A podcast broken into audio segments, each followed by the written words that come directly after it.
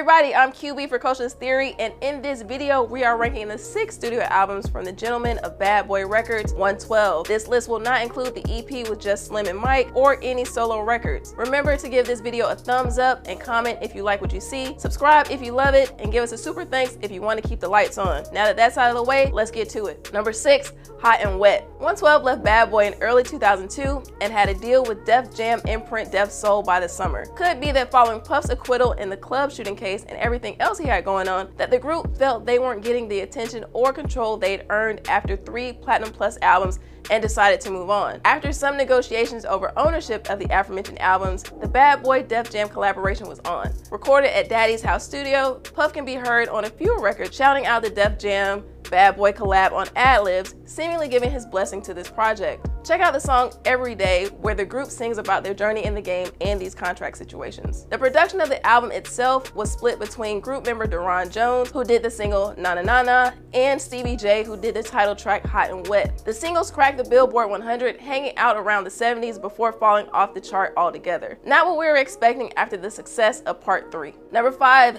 Q Mike Slim Deron. After a dozen years since Pleasure and Pain, 112 came back with Q, Mike, Slim, Deron, released independently on E1 Music. It has an updated sound with different cadences and beat selections from the boys from Atlanta. It's hard to say they fit right into what was going on musically at the time, but they gave it a good shot with tracks like Lucky and One's For You. The project also features a collab fans had waited years for, Jagged Edge. Both of Us was spearheaded by J.E.'s Casey Brothers, but it felt a decade too late. Faith Evans is featured on an interlude that reminds us of what was special about the Bad Boy era, not just with rap, but R&B too. They got us thinking about other members of Bad Boy's R&B roster. Faith, Carl Thomas, Total, Day 26. Who's your favorite R&B act from Bad Boy? Number four, Pleasure and Pain. This was 112's fifth album and their first to earn them a parental advisory label. More on that later. By 2005, they were securely out of the bad boy camp. Though they did call back to previous collaborators like Mario Winans, they were working with a new roster including Jermaine Dupri, Johntá Austin, Brian Michael Cox, and Sean Garrett. Usher too has a writing credit on Last to Know. Now for the highlights. You Already Know was the major single that came from this project, peaked at number 32. It has a Murder Inc. remix featuring Ja Rule and Harry O, and a Rockefeller remix featuring Foxy Brown. If I Hit featuring T.I. is also a solid album cut. Speaking of album cuts, Closing the Club featuring 3 6 Mafia is what got the boys caught up with the censors. Juicy J, yes, I'm that gigolo that's looking for some ass. Say she gonna chew me up and she go swallow up my nads.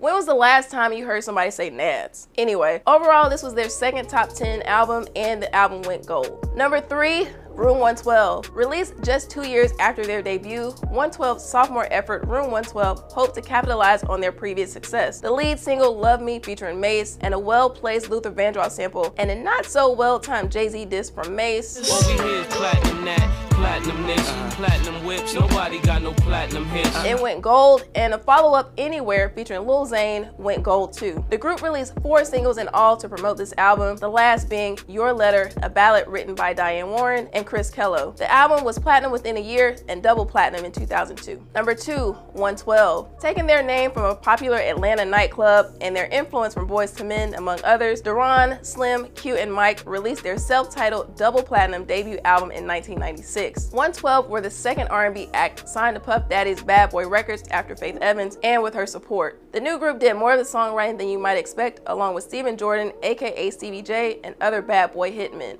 They released three singles from this album, debut single Only You featuring Notorious B.I.G. and the Fire Bad Boy remix featuring Big and Mase. Both versions were separately released as singles. Come See Me featuring Mr. Cheeks, which isn't as widely known, and Cupid, their Babyface inspired single. Because what do you do when you want a Babyface song but you don't have Babyface money? You write one yourself. And they hit this one out of the park. Cupid became an instant classic and sold more than a million copies. We mentioned the Boyz II Men influence earlier, and that's because Tim Kelly and Bob Robinson, BKA Tim and Bob, produced several tracks for this project. Originally slated for Boyz II Men's sophomore album, but the group's Motown boss had another idea for the Philly natives. Except for the singles, the second half is stronger than the first. Things pick up around the middle with the Bad Boy roll call on the Keep It Real interlude and Bad Boy remix of Only You we mentioned before. Second half highlights include I Will Be There, In Love With You, and This Is Your Day. Number one, Part 3. This was their last album on Bad Boy Arista and they made it count. After multiple world tours, they were back in home in the booth and dropped some heat in 2001. It was the strongest start of the first three albums and all three singles back to back at the top of this project. Dance With Me, produced by Deron, It's Over Now also Deron, and featuring a piece of Grandmaster Flash and the Furious 5 songs White Lines, Don't Don't Do It, which also can be heard on Mobb Deep's Quiet Storm and Peaches and Cream, which is the only track on the album to have a direct Sean Combs credit. Puff was also the EP of this project. The production was stronger, synth-infused, and upbeat with more edge, different from the traditional R&B production they'd employed on previous albums. Tim and Bob, who had been the architects of the first two albums, only have two tracks on part three. Deron racked up eight,